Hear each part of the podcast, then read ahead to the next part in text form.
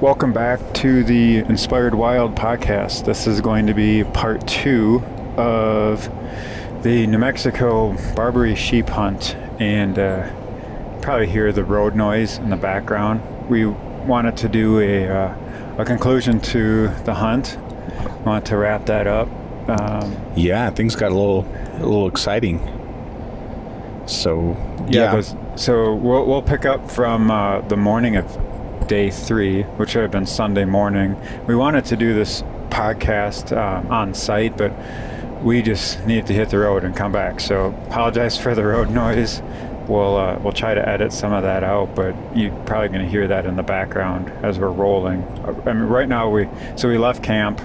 Uh, we packed up early this morning. Today's Tuesday, and uh, we're heading back to Denver right now. We're like halfway through, just crossed through Trinidad, and uh, heading back home. But we've got a lot of stuff that happened those last two days of the hunt, so we're going to recap that, and uh, we'll let Saki drive here for a while and put on some miles and keep heading home. But uh, I think where we left off at the end of part one was the very beginning of day three, which had been Sunday morning.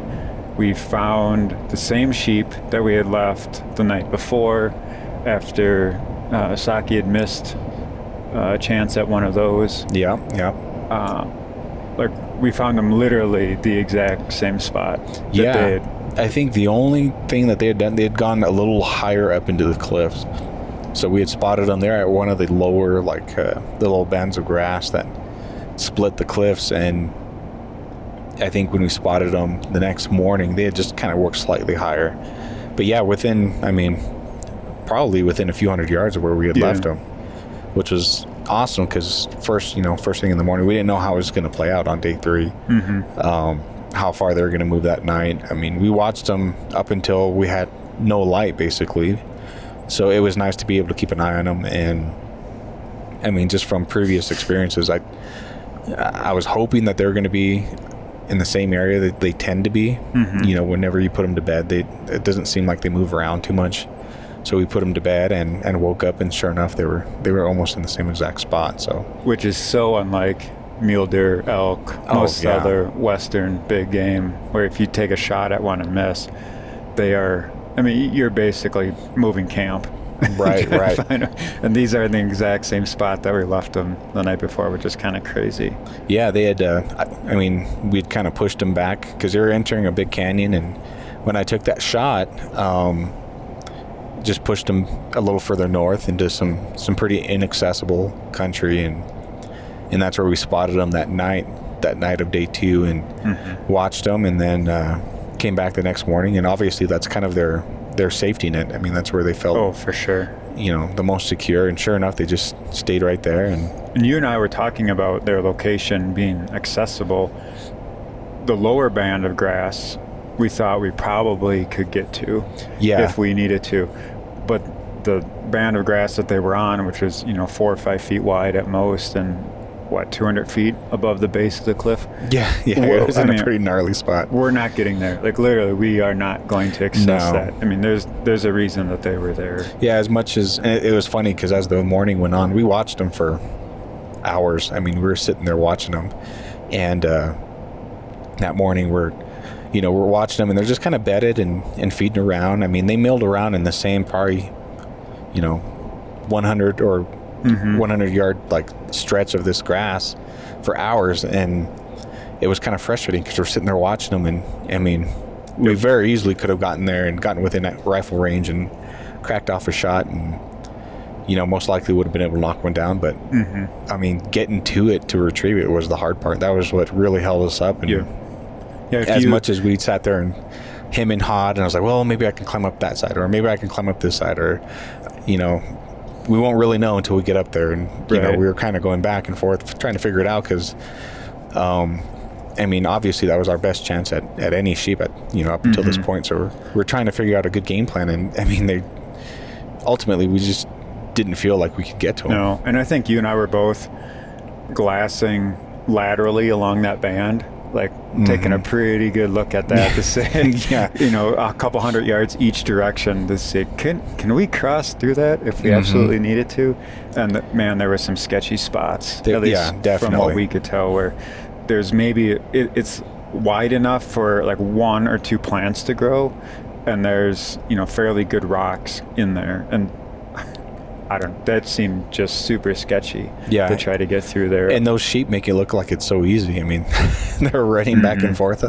You know, the lambs are, are hopping and and you know running in circles on those on you know that little stretch of grass, and it makes you think like, well, maybe I can you know maybe I can get enough footing to to you know traverse it to get to where I would knock one down. And I mean, ultimately, we just I mean we just didn't feel like we'd be able to get to it. We we'd probably be able to get a shot off and you know Yeah. be able to to knock one down, but to retrieve it off that mountain Yeah. was and if you going to be a task. if you I mean, you could obviously get a shot at them. I think they were well within range. Yeah. Um, and the approach would allow for a shot. If they tumble, um, there's not much salvageable when they finally stop rolling at the bottom. Yeah, from that band, that little stretch that they were on. Um, I mean, if we would have knocked one down and it would have fell off that, I mean, it would have it would have gone for for a ways. Yeah. And then everything at the bottom, of course, you know, of course, is just kind of it's all rock and boulders, and depending on what it hit, I mean, yeah, it would have been it would have been pretty bad as far as trying to retrieve or, or salvage any any meat or anything off the animal. Well, um, it, it just wasn't really a, a risk that we we felt like we should take. Right. While we were sitting there glassing, I mean, obviously you have a lot of time to just think about things. Are you thinking about the shot that you took the day before? Or are you kind of replaying that through your head? Oh yeah, like, I mean, where's your head at at this point? So, I mean, w- when we kind of left it off, I'd taken that shot and I ended up hitting high right on it. And I mean, I I, I didn't want to make a lot of excuses. I mean, it, I felt like it was it was definitely you know it, most likely was something that I I calculated wrong in my head and and uh, I was like, well, maybe you know maybe I just added that wrong and I I thought too much about it. Like we spoke yesterday or on that last podcast, I, I felt calm during the shot. I was, you know, going through everything in my head. I double checked my drop chart. I checked my turret. I made sure everything was in line, and I felt steady at the shot. And and it just didn't add up. It didn't add up to a you know a down sheep. And so going through it, I mean, I, like I said, the shot felt good. Everything I- like I didn't flinch. I didn't jerk the trigger. Um, I wasn't jumping around a lot as far as the crosshairs. It was pretty stable on, you know, in that pocket of the shoulder. Um, and I mean, like I mentioned, I, I tried to, to high shoulder shot it because with the terrain that these sheep are in, it's not like I want to chase chase one around. So yeah, yeah. I, I tried to, you know, knock out both shoulders so that way I hit them, you know, I can anchor them where they're at and hopefully get to them without having to, to chase them around too much. So with that, you're going to aim, you know, towards their upper part of that chest and and uh, of course, if you kind of calculate your elevation a little too high, you're going to sail right over them. Um, so going through all of that in my mind, I'm just kind of I'm trying to you know get a realistic look at it and and kind of pull myself out of it and look at it like from a third person view and like all right, well, what could I have done better or what did I change or you know what did I mess up and like I said, my as far as my execution, I felt good on it, but I think there was a couple factors that I didn't quite weigh into uh, into the you know the the problem that you know ultimately ended up costing me that sheep and and I just kind of took it as a learning experience and I was like all right well if I get another chance I'll I'll try to remember that and and you know play it by ear and I mean I wasn't gonna after that shot I was like all right well you know I'm definitely gonna try to get a shot at you know as I, I the next shot I definitely want in my core like my Yeah. my comfortable range Yeah. like um you know that had that had stretched me out a little bit like I like I mentioned I I'd practiced that far and I I had shot at that far several times and um, I felt you know I felt pretty good taking the shot but obviously it didn't you know there's a lot more factors when you're out there in the mountains that come into play that sometimes you don't think about and you know that's that's a lesson that you kind of learn at when you're you're out and you're trying to put it into form out in the field and um, that's definitely going to be a, a learning experience that I'll need to take a step back and or, you know think about all right well how can I practice this you know back at home how can I set up this type of scenario and and play through it in my head and how can Mm-hmm. I get it figured out to where I can do this again and, and set up that type of scenario and actually practice it and get better. And there's such a difference between putting a gun on a rest on a bench and shooting out and stretching those distances and then shooting those distances in different positions with For- yeah. wind, with different terrain. You know, Oh, for sure. you're for not sure. like prone on a blanket or on a bench. Now you're you're laying and I, re- I do remember when you took that shot I looked over and like right above your belt there's this huge prickly pear cactus like stuck to your side Yeah, like it just kinda dove down. like rolled in and broke off and I mean you just have all these other elements that come in that affect how things are going to shake out and Right, um, exactly. And it's I mean it was one of those things where um, you know, I was probably, you know, a little a little overconfident. I was like, well, you know, when I practice at home, I I'll do it with a sandbag, but it's it's kind of, you know, a very similar situation Yeah. where I'll, you know, either use my pack or, you know, with a, a rear sandbag rest or something similar and I try to set it up to, to be as realistic as possible. But Mhm. you, you can't always take, you know, every factor into consideration. It's always going to be a, you know, it's always rapidly evolving when you're out hunting and you can try to do something and then, I mean, one little thing can change or you can overthink one thing and it throws everything off.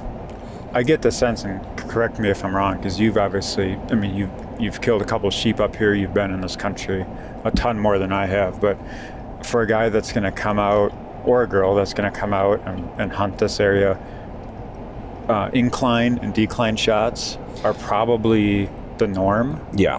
Would you say? Yeah, and it's- it's and it's more than I guess I'm used to for incline. The the steepness of incline or decline is more than I'm used to Yeah. in the mountains of Colorado. Like sometimes you're in these cliffs and uh, it's very, very steep. Yeah, yeah. I mean, it's not it's not going to be uncommon for you to be shooting. I mean, at a pretty extreme angle, whether it's going up or down, um, depending on you know whether you work at them from the top or from the bottom and where you find them. Um, and that's it is. It's super hard to practice. Um, I know that there's a couple shooting schools that can set you up for that, and that might be something that I look at to or look into because I, I mean, of course, I I'm always trying to get better and. I would like to look at that to, to see you know what I can do, what type of techniques I can I can try to hone in on and, and polish, so that way, you know, when I'm put in that type of situation again, I can I can at least you know have a lot more knowledge Yeah. to play off of to to, to capitalize on it. But yeah, that's something that you definitely need to consider is that when you come out to this terrain, I mean you're you are you're going to be shooting at some pretty steep angles, um, in some pretty tricky spots to to at least get an opportunity. Because if you're if you're not prepared to do or to handle those types of shots, I mean you may you may never get an opportunity. Because if um, if you haven't practiced it and you haven't thought about it and and uh, you know you don't come out here prepared to to actually take those types of shots, or if you didn't even think about it coming in, um, you can be caught off guard. Because I mean, yeah, you're definitely going to have some some opportunities in some tricky spots, and that might be your only your only opportunity for the whole hunt. Right. So Saturday, I keep saying Saturday. It's Sunday or day three. Of the hunt. Day Sunday. three, yeah, Sunday. Uh, that was just a lot of time sitting in one chair behind one set of you know binoculars and looking basically at the same spot the entire time. Yeah, yeah, we kept an eye on these sheep, um, basically hoping that they would get to a position where we can feasibly go and retrieve one. Um, And we We- didn't. We we discussed the option of maybe peeling away from these sheep and trying to go find more, but it, just that just didn't seem like that was the highest percentage play.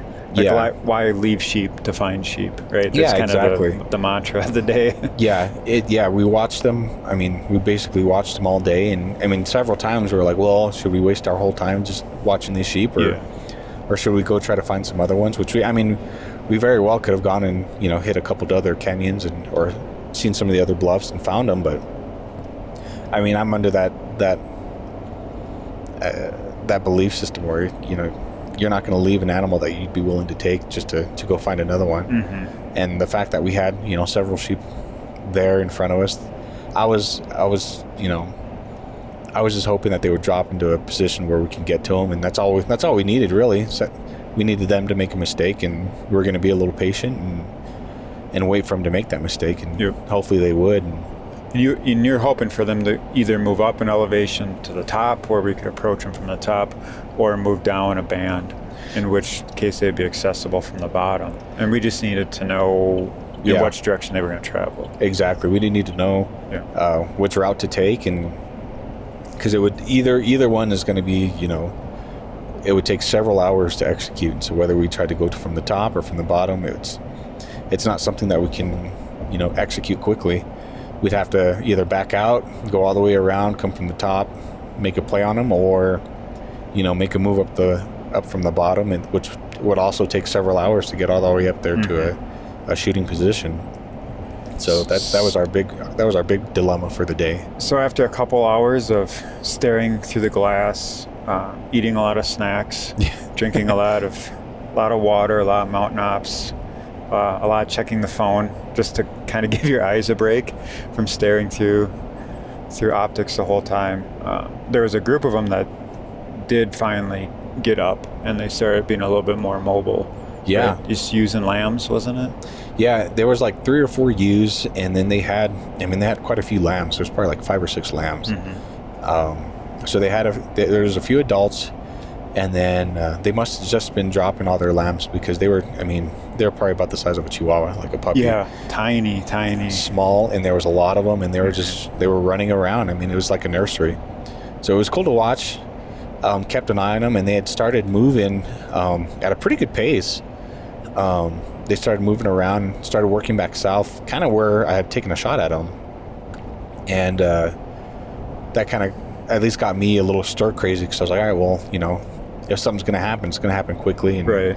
we'll You're trying to, decision. salvage something out of the day yet. Exactly. I mean, we had sat there all day, and I mean, uh, yeah, I was just trying to figure out if, if it would be worth it for me even to Mhm. to make my way that way, or just sit back and keep an Yeah. eye on them. And ultimately, I was like, well, I'll.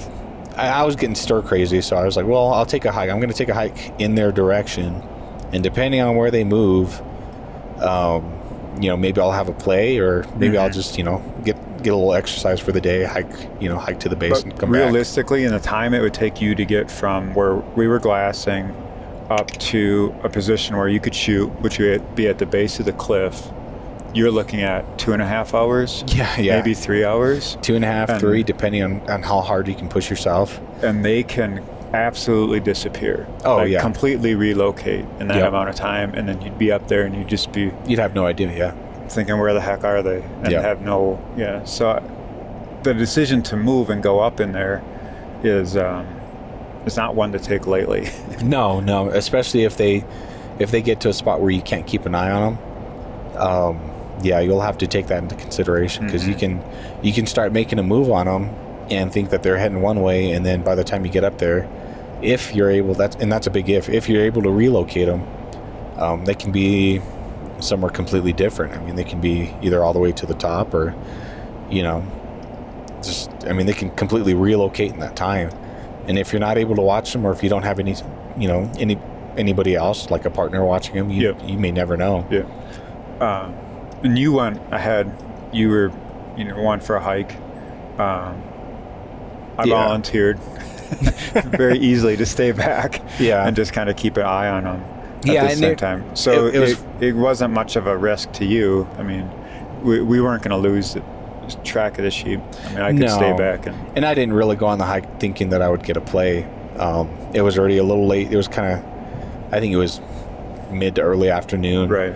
And I was like, well, I'm, You just needed to do something other Yeah. than sit there for another exactly. four I, I. I had to move. I was like, well, let me just, I'll go ahead this way, be a little productive, so that way, if you know, I mean, if sw- things swing our way and they happen to dump down um, and move a little lower, I'd be in a, Mhm. at least in a position where I can try to make a play. If not, realistically, I probably, I mean, that probably wouldn't have worked out anyway. I probably would have just backed out. Um, but I mean, you never know how things can play out. Sure. things can take a turn for the good. And I was like, well, I'll, I guess I'll just work that way. And then I think I told you I was like, I'll hike for an hour that way, and depending on how far I can go, I'll, I'll either, you know, check back with you and see what they're doing, or I'll just come right yeah. back. And Yeah. it was funny because I remember about an hour in, I text you and I was like, all right, do you still have eyes on them? And you'd message me back. They're like, "Yeah, not long after you left, they popped out at the top Right. because they had they ended up working their way a little further south, and they had kind of disappeared in a little like a cut in the in the cliffs. Yeah, so there's like these these lateral bands, and then uh, what? Well, how spaced apart are those canyons? I mean, they're Two, three hundred yards, yeah, something like that, and they're just like almost like, um, what do they call them? Fissures? Is that the correct term? I don't. oh, I don't know. You know, it's like huge cracks Yeah. almost. It's not really canyons. It's just like cracks. Yeah, just in cracks in all the cliffs, yeah. and and those run vertical. Uh, and you and I were glassing them pretty hard to think to see if we could maybe access them, kind Yep. of use them as an escalator to get up and down these bands. Uh, and I don't think any of those were navigable. Maybe, maybe you could do it, but it would be a ton of work. Yeah, and that was I mean that was kind of the funny thing because we ended up running into a, one of the, the local guys. and He was like, "Yeah, I've gone up in that thing, up and down that thing a few no, times," oh, and I was like, "Well," I was like, "Well, that's I mean, it was nice to know, but it." I mean, like we've said, it's it's totally different once you actually get up there and look at them. Yeah. I mean, you you- you'll typically you'll know once you walk up to them. You're like, oh, okay, yeah, maybe I can I can traverse that. Um, or you know, a lot of times you're like, yeah, no, that's not even feasible. Mm-hmm. And he was like, yeah, no, I've I've shot him from the bottom. I've climbed right up there. Like, I've gotten to retrieve Man, him. I, I, I would like to see it. I, Yeah. In my mind, I can't envisioning. I can't envision that happening. That just seems way, way too extreme and way too risky.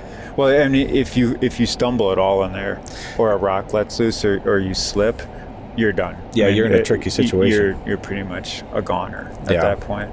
Uh, these sheep disappeared into one of those cracks, into one of those little canyons. Um, and literally within five minutes, we saw them at the top. Like that's how quickly they move up. yeah, they things. just. I mean, What would they take climb straight up it. you and me well over an hour, maybe two hours with climbing equipment to get to the top. Yeah. In five minutes at least, they're uh, or five minutes max, they're at the top of this thing. Yeah, and not just. I mean, not just the ewes, but all the you know Yeah. the small little lambs and Yeah. everything. They were, they got up there without a problem. Mm-hmm. And they picked up a bunch more that had already been up there. Like we followed what five or six total from the bottom, and then Mhm. when they got to the top, they must have joined up with the other ones. And now all of a sudden, there's like twenty something Yeah. jumping around up there. There, there, there must have been another group hiding in that little canyon that they had dumped into uh, to climb up to the top. And uh, yeah, whenever I finally got back to you and we started looking at them, they Mm-hmm. had, I mean, they had doubled in size. There was probably, like you said, around 20, maybe a little more. Um, and it looks like most of the ones that they had picked up in the canyon were adults because the, the lower ones, there were majority of them were lambs. Right. Um, but once we looked at top, they looked like there was a couple, maybe a couple small rams. They, they looked like they had a bigger body size. I mean, it could have just been a you know a real mature ewe, but they looked a little bigger in, in body size and bigger horns. Um, and then just a lot of looked like adults and sub-adult ewes, uh, maybe small rams, and then quite a few lambs. Mm-hmm. And um, I mean, you were watching a pretty int- uh, interesting interaction with them with uh, with the golden eagles that are out there. Yeah, here. when they got to the top, they would they would get to a couple of these points where they were fairly exposed. They would almost silhouette themselves, and uh, oh, look at that guy's tire. Sorry, we're just driving down I-25 and we're Yeah. passing a truck, and the the dude's front tire is at a huge camber. Yeah, Like I'm gonna gonna pass fall this guy pretty quick. anyway, so these all the sheep were together at this point at the very top, and every once in a while, I- think it was a bald eagle. Like the guy, the other local we ran into was talking about golden eagles. Yeah. this sure seemed like a bald eagle though. It had a, it had a white head and a white tail to it. Um, but this, I mean, we're watching this at what two miles away? Yeah, about two, two and a it's Quite a big distance. I understand that. And as soon as this eagle would circle overhead, they would immediately just all clump up together, like you know, almost like a vacuum, like suck them all together, and Like their what- defensive yeah, system. it- you see a pod of them together. Like you can't even pick out individuals at that point. They're grouped that tight together. And uh, the local we were talking to later on in the hunt was saying he's seen them.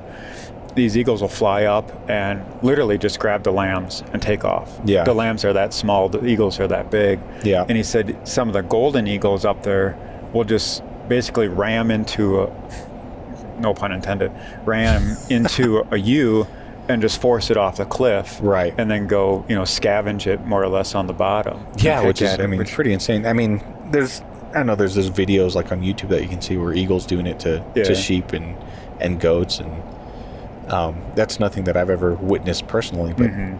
I mean, it would, it's it's kind of cool to think about that. You know, the interaction between these giant birds and these sheep. Right, right. And I never even thought of that as a potential source of mortality. I'm thinking, okay, their top predators are humans. There's mountain lions up there, Mhm. which take them out. Uh, there's no bears. Coyotes aren't getting up to that level. Yeah, so it's not pretty much cliffs. just hunters and uh, you know humans and mountain lions. I never even considered birds of prey Yeah. entering into the equation. And It I mean, it makes sense. Oh yeah, yeah. It was neat to watch. Like I, I did enjoy that, um, and we watched them for once they got on top. The, you know, I'm assuming the reason they went up top is that's where most of the feed was because it seemed like they fed pretty heavy as Yeah. a group when we got there or uh, when we uh, when we left for the evening. Um, we watched them right up until about dark, Right. and um, we were hoping that in the morning we could return, find him in the exact same spot or very similar, because we would have a chance at that point. We, we figured a couple options to make a play the next morning. yeah, and we had left. We had left a little early. Um, I had some family meet me at the local town, and they drove over. Uh, just with us being so close to my home, uh, a lot of my family still lives down here in southern New Mexico. So we ended up not staying out till you know sundown. We left about an hour and a half before, and uh, that kind of made me a little nervous because they, I mean, just how fast they moved. I was like, well, I don't know where they're going to Mhm. end up by sundown. I guess we'll see in the morning. Um, so we took off and we ended up leaving there. I think like 5:30, 5:45. I So think you're right. pretty early. Like I said, about an hour and a half before sundown. Um, and uh, that was kind of it. Like I said, I felt a little nervous that night because I wasn't sure where they were going to move. Once they were up top, I mean, they can cover that that terrain like nothing. I mean, they're not even, not they're not even having to traverse the cliffs anymore. They can just Mhm. kind of walk wherever they want. Um, but that kind of ended day three. So it, day three was, I mean, it was exciting to the point that you know at least we were watching sheep. We were on them. Um, we were able to keep eyes on them, and that was, I mean, it was fun to watch them because you, you can see the interactions between the ewes and the Yeah, lambs, and yeah.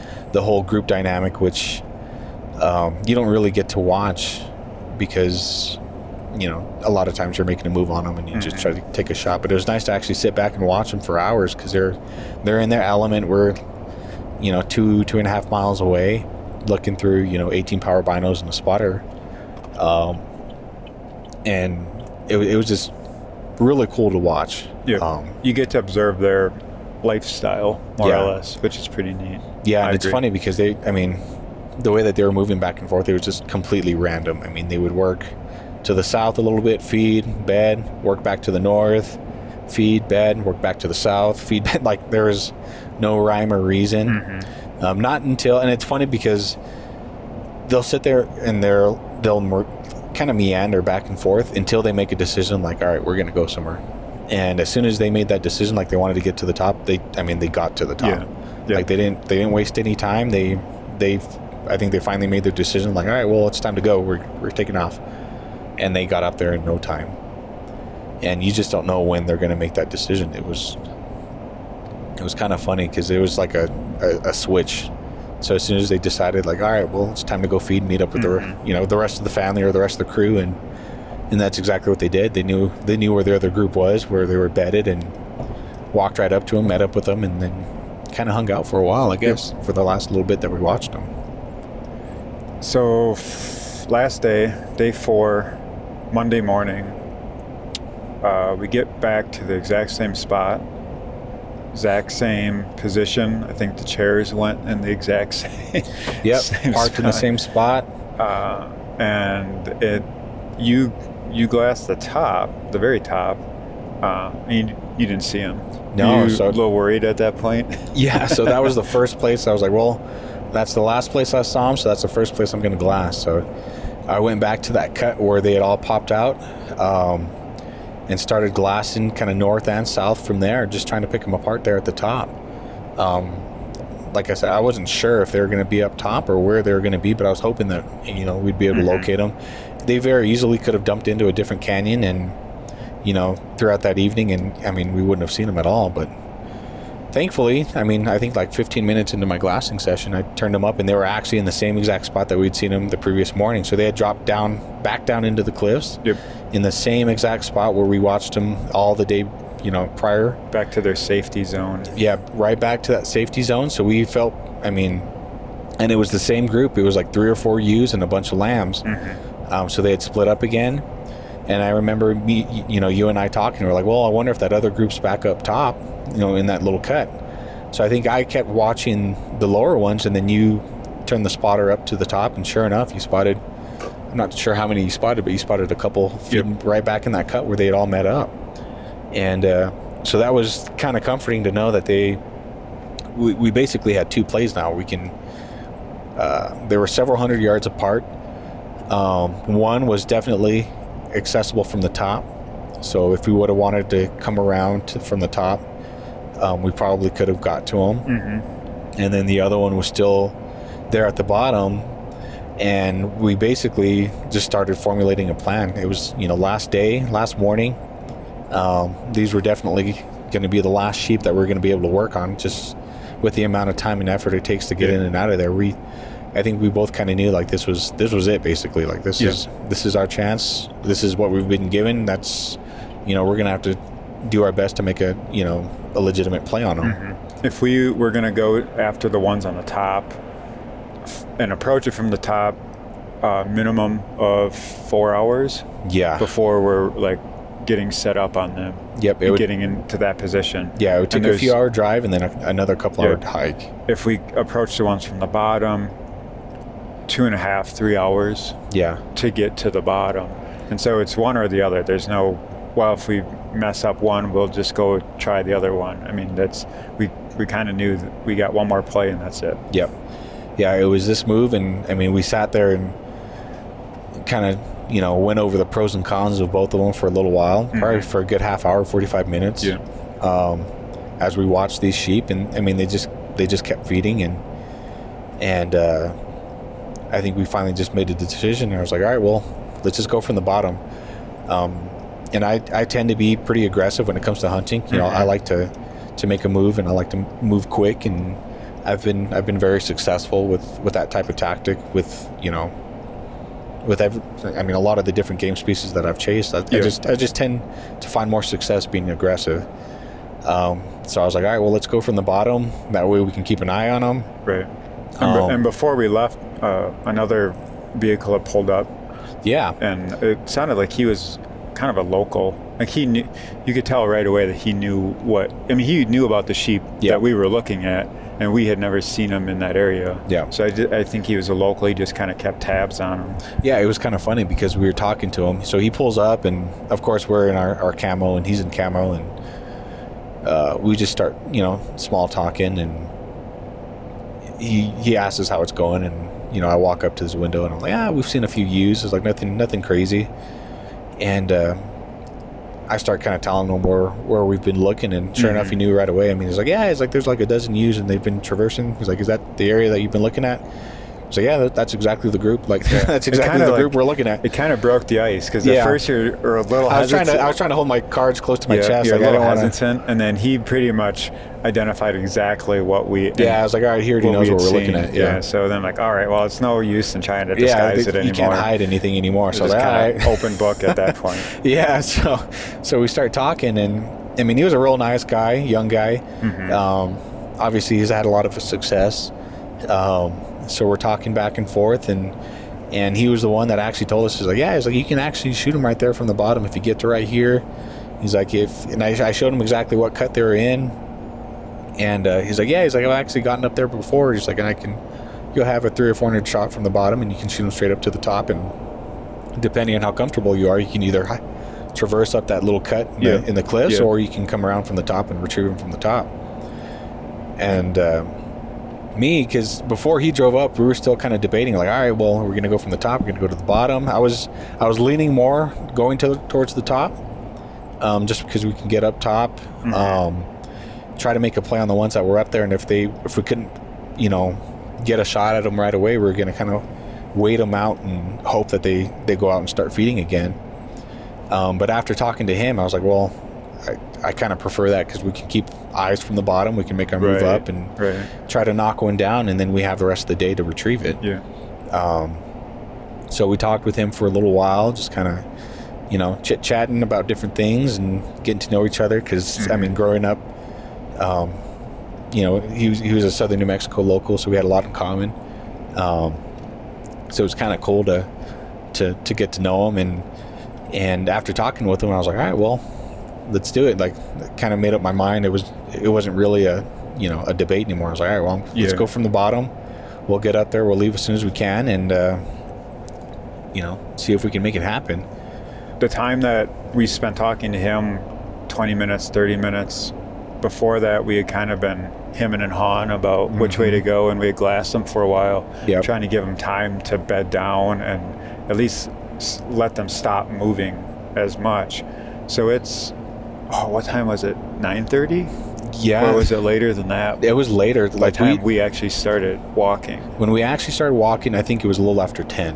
okay because I, I remember looking at the clock when we were him and Han. We were starting to pack up our stuff when he drove up, and it was around 9:30. And we talked for a little bit, and then we finished packing up. And I remember trying to glass for a little while as well, because I wanted to pick him up one more time before we Yeah. we took off for the hike. And we had seen, um, previous to this other guy um, showing up, um, we had seen another truck further down on the road, Yeah, and uh, they had an ATV in the back of their truck, and I had. Uh, I just climbed on the back of our truck and stood on the cooler and glassed down there real quick to see what it was, and I, I, I could spot a, a lady with, um, you know, longer hair, and it looked like she had a camo jacket on, but none of us, neither of us, really made anything out of that. We did, we didn't know No, what they were really yeah. up to. yeah. We didn't think Uh. too much. They had driven like they had basically beat us by a couple hundred yards, and they had gone further down the road and. Yeah. And they were I just mean- walking around the truck. I, I, I had no idea what they were doing at this point. No, no. I mean, Uh. yeah, they were wearing camo, but I mean, in southern New Mexico, there's, I mean, Oh yeah, a lot of people go out there and hike and do whatever they want, and they do it in camo. I mean, we weren't sure if they were sheep hunters, coyote hunters, or what they were doing. Um, so we had we'd driven up, and we'd kind of see the reflective, and you know, like you said, you you'd glassed them up, and they were just kind of you know walking around their truck. So we didn't think too much of it. Um, and then you know we started making our hike up there, and it's hot. Oh, it was hot yesterday. I think Really it got up into the uh, when it, whenever we got back to the truck, it was 80 degrees. Yeah. Um, so I'm not sure how hot it was or how hot it got, but it was at least 80. Um, so we're making our way up there. It's not very windy, which is unusual again for for southern New Mexico in March. Usually it's it's it's pretty pretty windy. Um, I mean, it's still hot, but typically you have some breezes and, and it'll cool you off a little bit. But I mean, it was fairly calm. Um, and we made our way up, and it took us what probably, I think, to get to the base, it took us a little over an hour Mm-hmm. to actually start Yeah. climbing up the the ridge. Um, so just to cover through the flats, it took us about an hour to cover the flat.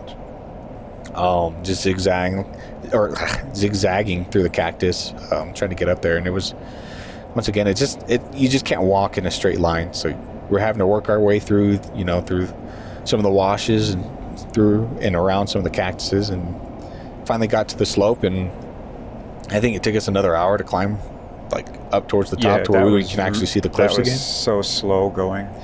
I mean, everything is just loose. Um, we're we're hiking with trekking poles, and we're trying to get up there. And I mean, we thank God we had those trekking poles because you you really needed that support to to kind of pull yourself up that slope because Right. you'd step and after all the rain that we had had a couple days ago, the ground just seemed loose, and then with the gravel, it.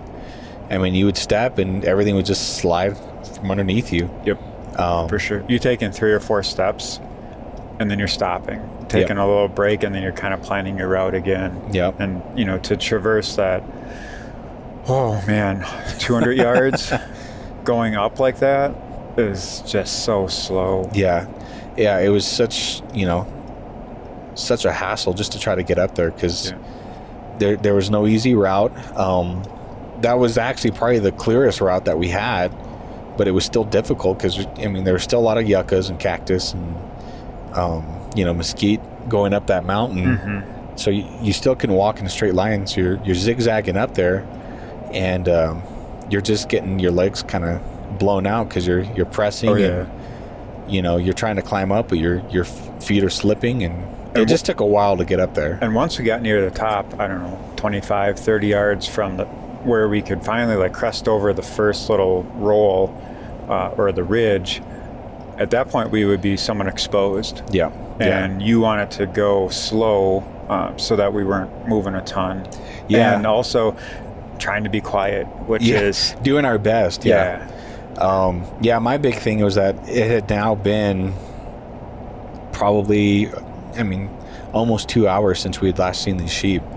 And just based off of how we had watched them the day before, um, I mean, they would tuck behind the, the, the corner of the cliff, and then after an hour or hour and a half, they would come back out and, you know, meander around and feed. And I didn't want us to, to creep over and be within, you know, definitely within, we, we were under a thousand yards at that point and just from our previous experience that's i mean that's nothing for these animals to Yeah, see Yeah, they would have spotted us, and they were so cracked out to begin with. That yeah so was, I just wanted to be overly cautious. So i was like all right well let's let's work up here slowly. As soon as we can see the cliffs i'll stop and i'll glass and then we'll keep working and just take it slow. Because we had i mean we had all day. It was still by that time it was about 11.30 or noon. Um, right around actually it's probably a little afternoon. Um, and we were just working our way up and got to the first point where I can see where we had last seen both groups of sheep.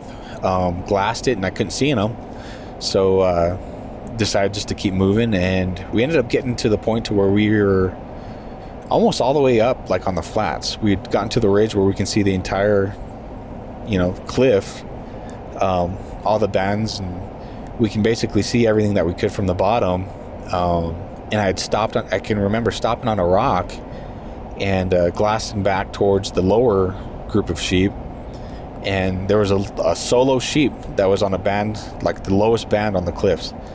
And that got me, I can remember that getting me excited because I was like, oh man, this is like, yeah, we're very close to being within range. yeah, at that point. and it was a good you know a good shot opportunity at that point yeah, at that point, he wasn't very far. Um, I mean, he was, I mean, he was a few hundred yards away, uh, pretty close to the distance of that, that first shot the first day. But I was like, no, let's let's get closer. Let's make sure we have a, a solid opportunity at this at this sheep. And uh, I'm watching him, and I can remember he's moving at a good clip. Um, I I say he because it looked like a small ram, um, especially with him being by himself. Uh, but there were, he was moving to the south, and it seemed like he was trying to meet up with the other groups because he he wasn't he wasn't hanging around very very shortly. I mean, he was he was definitely he had something in mind, and he was going to get there. Um, so we're watching him, and we're probably like 500 yards from where we wanted to be to look up for at the upper group of sheep. Yeah. Because that was the first that was our first play. Like when we went up there, we were gonna go to that cut, like the the guy, like the local guy had told us, we are gonna go up to that cut, take a look, see if we can glass them from the bottom, and if we can get a three or four hundred yard shot from the bottom, we're gonna. I mean, we're gonna take it and then plan our, yeah our retrieval. it definitely seemed like the plan was all coming together at this yeah, point it was going great. Um, you know, we'd seen that solo sheep, but our goal was still to get to that to that cut. yep And uh, the cut is just a little off to our south. So when we're looking at the cliffs, it's to our right, and and uh, we're watching the sheep, and then sure enough, the wor- worst sound in the world at oh that my point. god, it was And devastating. probably the most unexpected sound like i It had- caught us completely off guard. Yeah. I would never have guessed to hear that up there. And that crack, Yeah. that, that shot cracked off, and we knew exactly where it came from, Who it was? Yeah. and who it was, and they were doing the same thing. They had the same exact thing we plan wanted that we to did. do, Yep. and they beat us there by 15 minutes, Yep. 20 minutes yeah. at most. and it was it was it had to have been you know the group that we had seen that morning that was you Yep. know a little ahead of us on the Yep, road the lady in the camo sweater, and the, had, the guy that was with her they had figured it out before we did, or they had uh, made their approach before, we did. yeah they had decided on their plan while we were him and Han at the bottom Yeah. and they had just dove right up that canyon beat us by yeah it wasn't very very long about 15 20 minutes um, and we would have been where they were and uh, yeah they popped off a shot and you know one solo shot and I, we never ran into him so i'm not sure how it went Mm-hmm. um, I remember seeing him leave later on, um, several hours later. So I'm pretty sure he, I'm pretty sure they had knocked one down. Um, but yeah, they just beat us to it. I mean, that's, I mean, that's the name of the game, public land, OTC hunting. Yep. Um, I mean, kudos to them. They they beat us fair and square. They got to that cut, and uh, in all honesty, how like how much of an emotional swing oh, did I you was go devastated because I was like, my, like we finally have a solid play. Like we have two Yeah. two groups, um, and knowing that that shot had just rang out, I, I mean, I was fairly confident that the, the lower group was was no longer going to work that way. Mm-hmm. I mean, when you fire a shot in those rocks, I mean, everything just echoes. It's not like it's quiet. Um, it, it wasn't muffled at all. And I'm, and that sheep that we were watching, that lone sheep, he ended up kind of freaking out because he was almost confused as to what to do now. Um, he kind of he continued to run a little towards where the shot was, and then it was almost like you can see his shot progressing. He was like, "No, maybe I shouldn't do that." And he turned around, headed back north, and then he kind of came back south. It was like I said, you can see the you can almost see the confusion. Like, Yeah. what, what am I supposed to do now? Um, I wonder if to the south was what their typical escape route is. into that canyon, yeah, And and they can get up, they can move horizontal or uh, vertically at that point. yeah, But he's like, he knows that's where the shot came from. Like Right, now, right. what do I do? You know, exactly. It was interesting to watch because he was like, "Oh my god, like I don't, he was I don't know what to do." He was just back and forth three or four times. No real clear plan of what to. Yeah, and he had ended up. Uh, we watched him, and he he ended up just deciding to go north. So he he went north, and he ended up going around the edge of the cliffs and disappeared. And it was at that point where I kind of looked at you. I was like, "This is our only play. Like this is this is it. Yeah. Like, you know, we, we can still make something happen." Um, he's in a spot where we can get to. He's like, "I'm pretty sure if I can get a shot, we can retrieve him." Um, like this is this is now like our, our only like legit play. I haven't seen we hadn't seen the sheep up top, or uh, or the lo- the band that was lower down. Mm-hmm. Um, and that group that was lower down, our, our reliance was for them to move anyway, because that's what we had waited on the day before. So even if we would have saw them, they were still in a spot that we couldn't have, you know, retrieved a sheep from. It was just pretty much dumb luck that this one single lone sheep had met it where it did. Yeah. And now it was, well, now was up and had actually moved around the corner, which gave us uh, the ability to move and not get spotted. Exactly. So we kind of picked up our stuff. I mean, I had not that we had taken, you know, our packs or anything off, but grabbed our trekking poles and just hightailed it basically as fast as we could. Yeah. Um, I And mean, that's a very relative term. yeah, yeah. We didn't run because I mean, I'm pretty sure I would have blown out a lung, Yeah. a lung if we you tried to and me run. both. because we were pretty tired from climbing up there anyway. So we had to cover probably another what 200, 300 Yeah, I was gonna yards. say quarter mile. Yeah, got up there, um, got to a big boulder, and I I got to a spot to where where he would pop out was within my range. Um, if he continued north, and that's kind of where I expected him to come. He was gonna. I, I expected him to pop out to the north, uh, basically in the in the same line of cliffs, and I was setting up for a shot right there. I mean, I laid out my pack on the boulder, um, threw down the rifle, got everything ready, um, pulled out the rangefinder, started getting ranges from all the different cliffs, Mm-hmm. And then pulled up the binos. And sure enough, he'd actually headed back south, and he came back around the corner, um, which was a much closer shot too. So I was I was pretty happy about it. Um, and ranging him, he was. I mean, he was very much in, in my comfortable range. Um, Yeah, I, I get the sense that most guys would shoot elk and deer at this range. Yeah, it's a very- I mean, yeah. Yeah, I didn't like think it was a very doable range. yeah. So uh, I range them. We get everything set up, um, kind of like we did, you know, the the second day with that that you know that first shot. hmm I go. I, I look at my my dope chart. I range them. I, I make the proper calculations. This time I'm, I'm I was confident in it. Um, calmed down. Got you know got my natural point of aim. Felt comfortable, and cracked off a shot and uh, couldn't tell where it hit. Um, you know the rifle kicked up. It didn't sound the same as the you know the first shot. I didn't. It didn't sound like I just smacked a boulder. Um, so I didn't know exactly. I was like, ah, I don't, I don't know where I hit him. Um, And you couldn't see him anymore. and I couldn't see him anymore. So I didn't know if I had dropped him or what had happened. Um, so I, I ended up putting the rifle down. Um, I, I remember re-racking it and put the rifle, you know, laid the rifle on my pack and picking up the binos. and uh, Do you think that maybe you you just dumped him and That- then he rolled off the cliff and now he's no longer visible? yeah, because we couldn't see him for it seemed like a minute or two. Yeah. Like he had Yeah. disappeared for a little while, and I was like, man, I can't see him. I was like, and I, I remember asking, he was like, did you see him fall? Because I, the shot felt good. I mean, once again, it, Mhm. it, it broke clean, and and uh, you know, looking back at the footage, we pulled up the footage, like the the.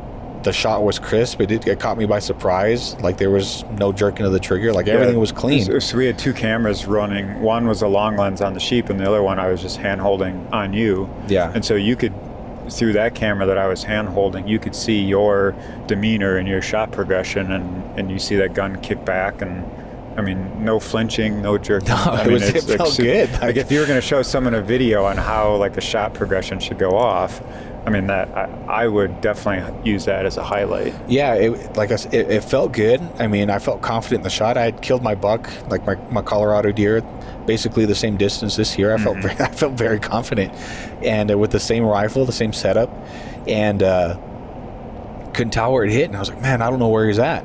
And I mean, with like like I said, with my Colorado buck this year, I didn't see it fall or anything. I I high shoulder shot him like I was trying to do on the sheep.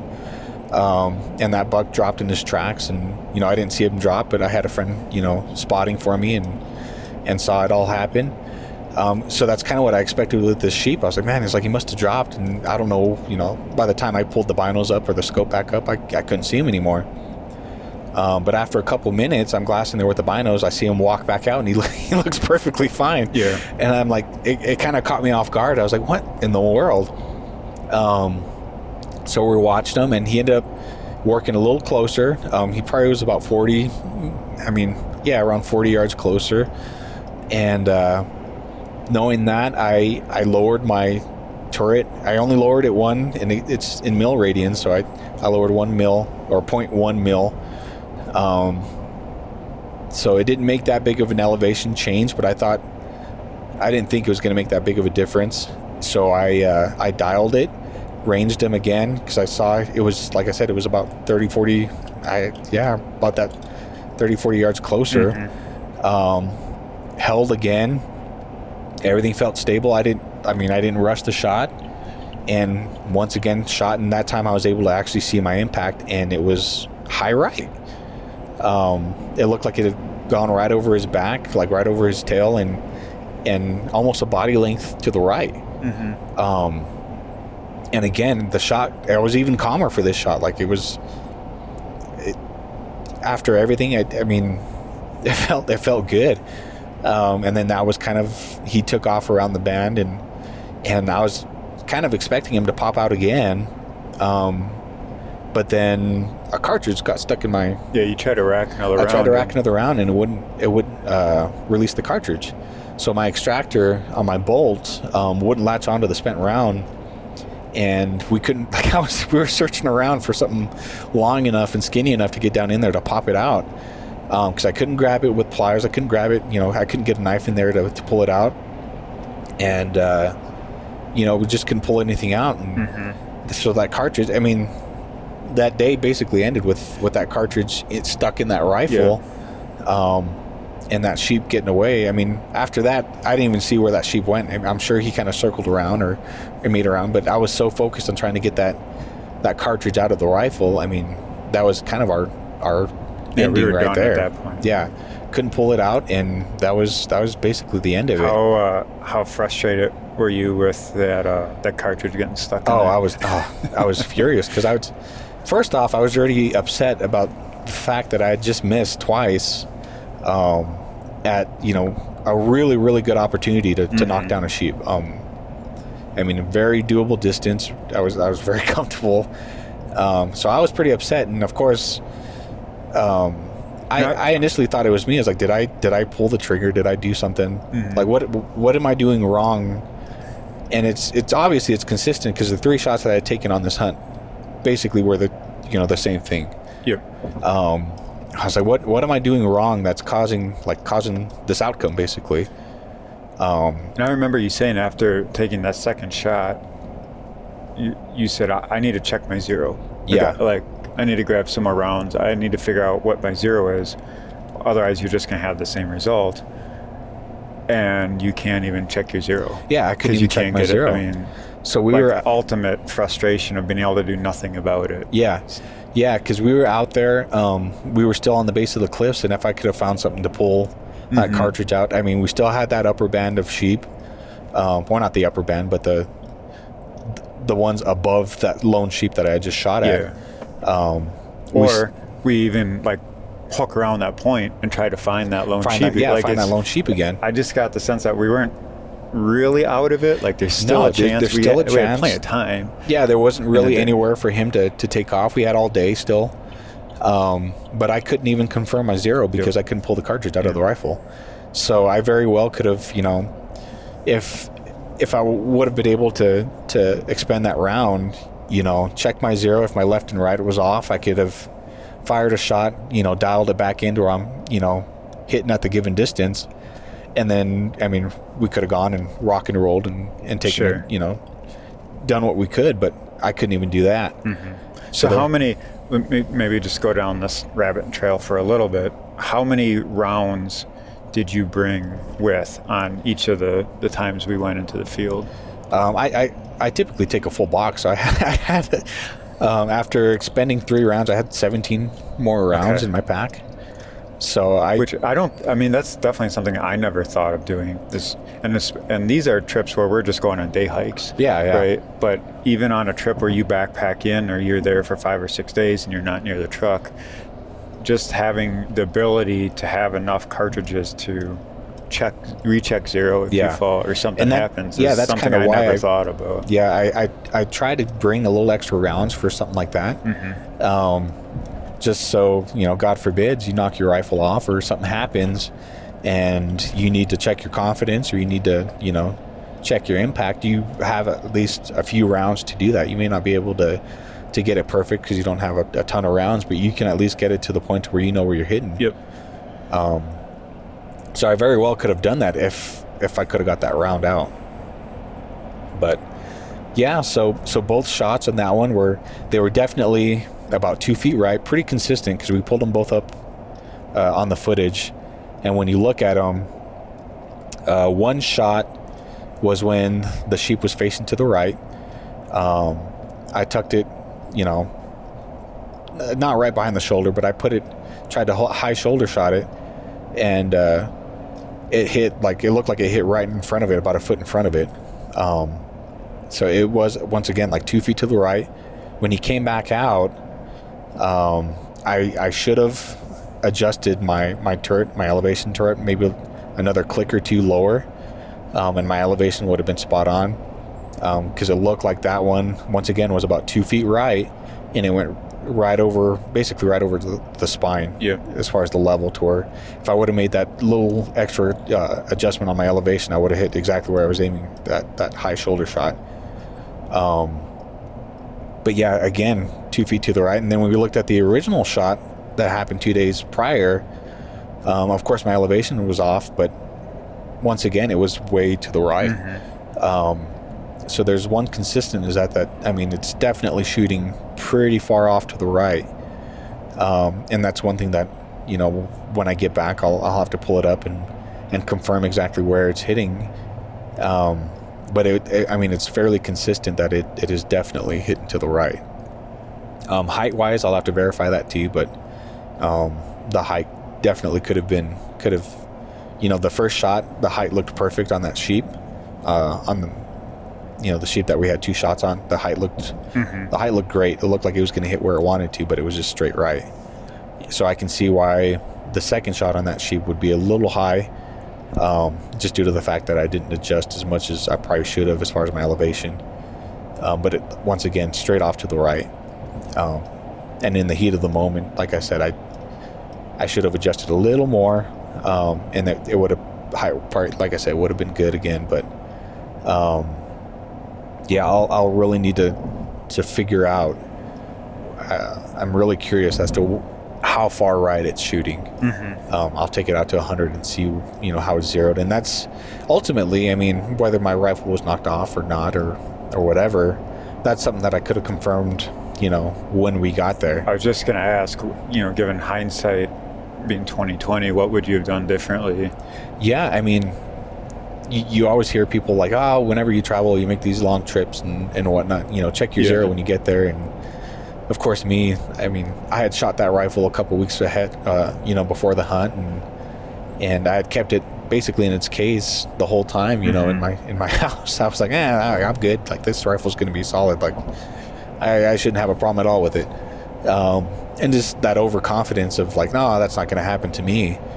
Um, well, it, it, it definitely happened. Um, so hindsight being 2020, I mean, it would have been no problem for me to be, you know, at camp to go out into the desert and very easily set up a target at 100 yards Yep. to confirm it. And a lot of these problems would have been alleviated, and we probably would have left with a sheep on our back because that, especially that first shot, it would have been money, and it would have been. I mean, we would have we would have been hiking off with a with a sheep on our backs. And I think where we had set up, you know, on the bottom, there's plenty of spots Yeah, to easily shoot. And like we figured out now, there's lots of time there. yeah. We had. I mean, I mean, so whether or not you you're doing it with archery equipment or you're doing it with a rifle, I think that's Right. a big lesson that I learned from you is take that time, you know, take 15, 20 minutes, maybe even every morning, yeah. and just let a couple rounds go and just verify Yeah. it. And yeah, because you're call you, you know you're you're covering all this distance, and Mhm. I mean there were several times where I slipped, and you know you kind of fall back, and my rifle strapped to my pack, and um, I didn't feel like I had hit anything hard enough to really, you know, Yeah, cause anything. I could never think of an instance where it looked like, Yeah, oh, like I hit oh it boy, hard. you should really check that one. Like Right. it's never even coming out of your pack for the most part. No, no, it's sitting there, and um, could the turret have moved? I mean, I didn't. It looked like it was in the same position, so Mm-hmm. I mean, I'm not sure exactly what happened. I mean, but yeah, that's something that I mean, I would definitely recommend is whenever you get back or you get to camp wherever you're going, um, at least pull it out for you know a shot or two a day, and Yep. if if it's feasible to you know verify your zero and make sure that you're spot on, so that at the heat of the moment you can you know make a well placed shot. Um, you know, it was the type of situation where I was like, well, that's I mean. I don't think that's going to be a problem because the, the- you know the rifle. I always keep my rifle and my bow in the cab of the truck. I don't put it in the truck bed so it doesn't get banged around. hmm Um, I mean, I, I kind of baby my weapons um, for that reason. You know, especially you know my bow and my rifle. I don't, you know, I don't like to put them in situations. I don't beat up my gear because I don't want to have to worry about stuff like that. Um, but obviously, it can happen, and you never know when it might happen. Sure. So, yeah, that's that's something that I definitely could have prevented. I I could have verified my zero. Um, you know, probably that first morning, or you know, we had that that first day we were getting rained out. I very easily, you know, Yeah. on a, in a break Yeah. in the rain, I could have set out a target at 100 yards and, Yeah. and verified it. But it, I mean, the thought never really crossed my mind. Um, you know, I I thought that I was solid. I was good to go. hmm Um, like I said, I'd killed my deer at that range earlier in the year. I, I, mean, I practiced much farther than that distance, and it just didn't work out. Um, so it, it, it definitely makes you take a step back and and think about how you could have done something better and how you can make yourself better Oh, for sure. um, especially you know confirming your equipment. Um, you can, I mean, you can be the best shooter, shooter in the world, but if you if you don't verify your equipment, and you verify that your stuff is Yep. spot on. I mean, you're only as good as you know your weakest link, and and it definitely seemed like my rifle was was shooting pretty far off to the right. hmm Um, and I, I could have very well have confirmed that before, you know, taking a shot at a at a sheep. And like I said, it's not like something that I. It's not like a rifle that's been sitting around for a year, um, or sitting in the case. I, I mean, I use that rifle a lot. I shoot it, you know, once or twice a month. It had been about a month since the last time I had shot it when we came out on this hunt. And, I mean, I hadn't had any problems with it, so I had confidence in it. But something happened between the last Sure time I shot it and now, and I mean, that's That kind of how it plays out. That was the big takeaway that I got out of this was to, you know, confirm your accuracy, Yeah. um, maybe even daily. And I'm super bummed that you missed the sheep. like, I, man, I was so excited. Like, I just thought it was going to happen. Yeah. But yeah. um, I mean, Yeah, me realistically, those are the lessons that hit hardest and are most prominent. Yep. I think both of us are going to walk away from this having that uh, that daily routine of checking your equipment, if possible, Yep. kind of ingrained. I mean, this definitely hammered home that point. Yeah, yeah, and it, I mean, it makes you better. And thankfully, I mean, we walked away, and things could have been worse. I mean, with it being that far to the right, if you know, if something, you know, it very easily could have could have wounded an animal. Yep. So thankfully, you know, we walked out of there. Nothing, you know, no sheep Mhm. were were injured in the making of this podcast. So it was you know, Definitely not. we got out of there and and like I said, luckily we didn't have to chase the sheep or you know around these bluffs or you know That the would, whole country with that would you be brutal yeah to have so to track a. so it could have been a lot worse thankfully I mean yeah we, we got out of there fairly easily with you know with the type of mistake and and the fact that you know I didn't verify that zero you know once we got at camp so Mhm. um, that's that's definitely a big takeaway that that, Yeah. that I'll be doing now. Every time I go out to a camp or or as soon as I'm done traveling, I'll go out and I'll verify my zero and, and make sure that it's solid. You know, right before the hunt or, or right there at camp whenever I can, and you know, do what you can to make sure that you're in the best position to, to capitalize on the opportunities that you have. Because I mean, Right. it's a hard hunt, especially this hunt. We, you know, we, we kind of we ran down there. We had we really only had three days to hunt after getting rained out the, the first day. Yeah, it definitely felt more like a banzai trip Yeah. than I was anticipating.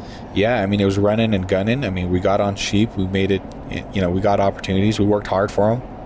Um, we put in a lot of effort to find the sheep and to get Mhm. on them, and and we we we made our we made our own luck basically. Yeah, we had a couple lucky breaks as far as the sheep coming in, but we put ourselves in those positions to to capitalize on them, to be out there, and to to be able to have these opportunities, and it just didn't didn't quite Right. work out.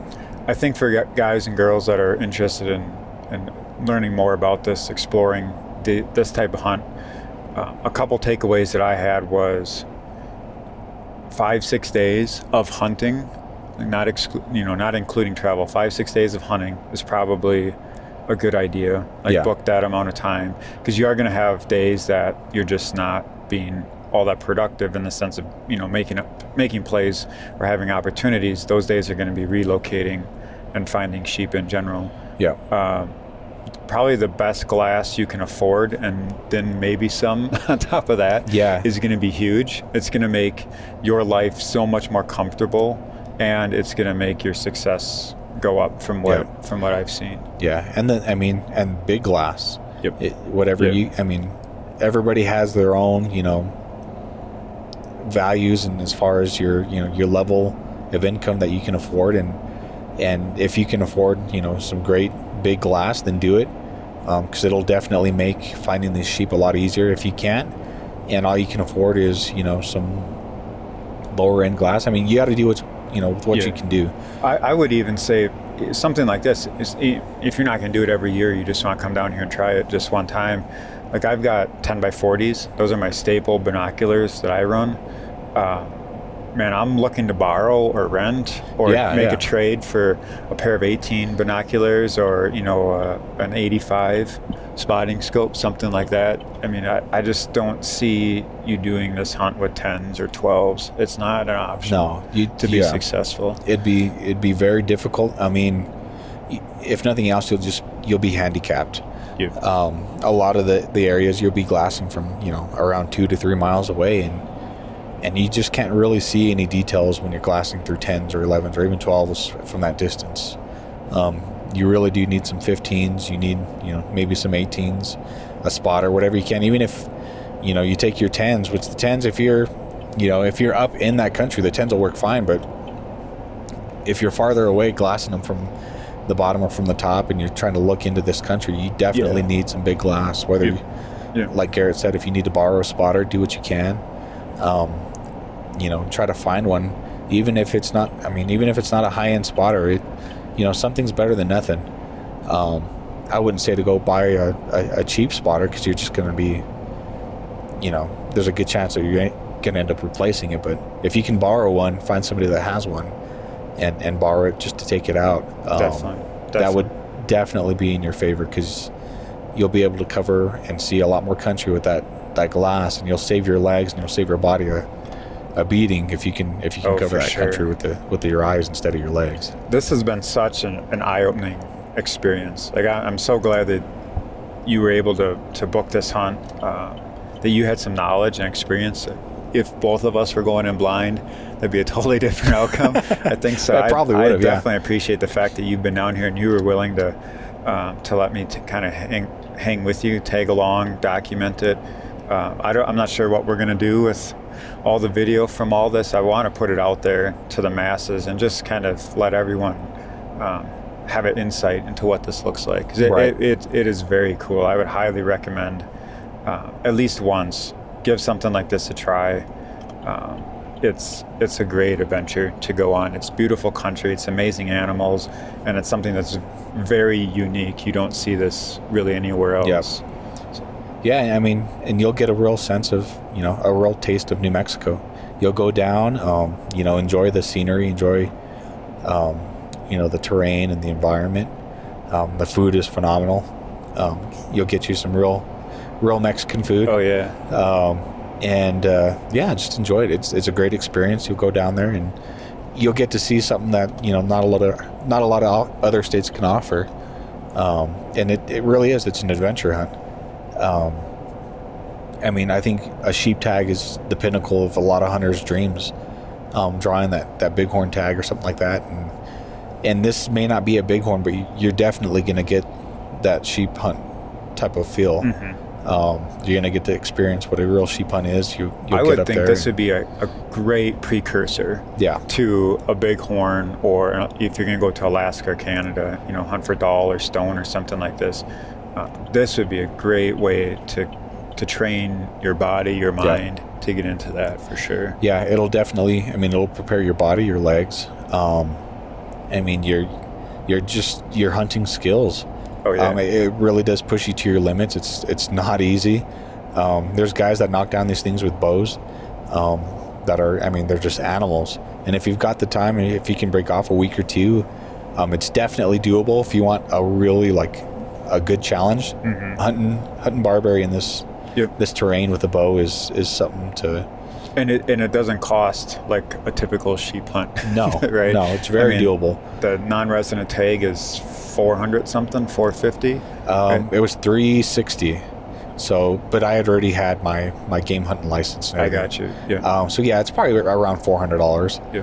Um, and then gas for you know wherever you're coming from. Yep. But bring um, a camper, a tent, an RV, you know, Yeah, something like that. got. So you can do it for for very inexpensive Yeah. compared to most Especially if you cheap you know you split gas with you know a partner or two because I, I wouldn't recommend doing this by yourself. It's doable. Like don't get me wrong, you can definitely do it by yourself. Mhm. Um, but if you have a partner that can help you glass and help you cover this country and keep an eye on them for you Yeah. whenever you're making a move. or even three or four guys Yeah. together, I think would be a great Oh, that great would be number of guys. yeah, even better. I mean, more eyes the better because you can you can really cover a lot of country and you can really pick it apart because these I mean they're not easy to spot.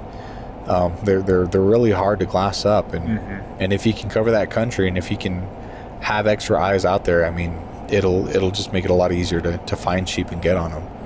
Um, but yeah, so, I mean if you split gas between three or four guys, it's a very very doable hunt and you'll have a great adventure. You'll have a good time. Um, depending on the time of year, you can hunt them year round. So depending on the time of year you want to Yep. go, Yeah. you can kind of choose the you know the terrain or no yeah the, the terrain. There's different types of terrains you can hunt them, but the temperature, um, and you know how hard you want to make it because you can come in December, January. Um, you know the temps are going to be in the 50s, 60s, which you know most of the other you know those northern states are Oh, going to yeah. be you know below freezing at that time. Right. You can go down to New Mexico and, and enjoy the Oh, weather. Coming from my home state of Wisconsin or anywhere in the East Coast or you know the upper Midwest, this weather would be phenomenal. It'd Oh, be yeah. such a welcome break, and you get to go hunt at the same time. Yeah, and it's like I said, there's so much to do down there. I mean, there's a lot of unique features to southern New Mexico. Um, you can just go and enjoy it. I mean, I know I'm a little biased just being from there, but Just slightly. yeah, I, I love the area. I'm proud of you know where I came from. You, you, same thing. You talk to Trev, you know, you know that guy's super proud of coming from southern New Mexico. Yep. Um, I think it just kind of runs in our blood, and uh, you know, there's a there's a lot that it has to offer. and uh, it's kind of funny because New Mexico kind of takes the backseat to a lot of the other western states, um, but it has a lot to offer as far as uh, things that other states don't offer, like you know, like the Barbary and the Ibex and Oryx. Um, so it's it's definitely something to look at if if you want an adventure, um, if and if you want to hunt that's a little different. So it's I it's totally very doable. Totally agree with that. Yeah, very doable, very fun, and you're you're definitely gonna have an adventure. Well, I appreciate you letting me tag with, kind of run camera, stick a camera in your Yeah, I'm face. glad you can be there. Otherwise, you're I'd be by uh, myself. when you're frustrated and probably not real happy at the world, you know, you, you let me just kind of sit there with the camera in your face. Right, I, right. I'm just glad I ain't too frustrated. I appreciate that and all your expertise. This, I really hope I don't plan on this being the last time um, I go for Barbary sheep. Like I'd love to go with you and do this again and have another crack at it. Uh, this was a great time. I de- definitely enjoyed it. no, I'm glad you can tag along, and yeah, it's it's definitely something that I want to go and and basically get a little redemption on. So that's Oh, something that I'll be sure. I'll be planning on For sure. pretty soon. So um, if not this year, then early next year, I'll be I'll be cracking back down there, and I'll I'll get my revenge. So I agree. I, I hope to join you with it. It'd be a fun one. Uh, well, that's it. Let's let's end this one. Uh, Barbary Sheep Hunt 2020 is in the books. Uh, definitely looking forward to the 2021 hunt. Yeah, sure. yeah, we'll uh, catch up with you guys uh, for round two, hopefully here pretty soon. Cool. See you later. Bye.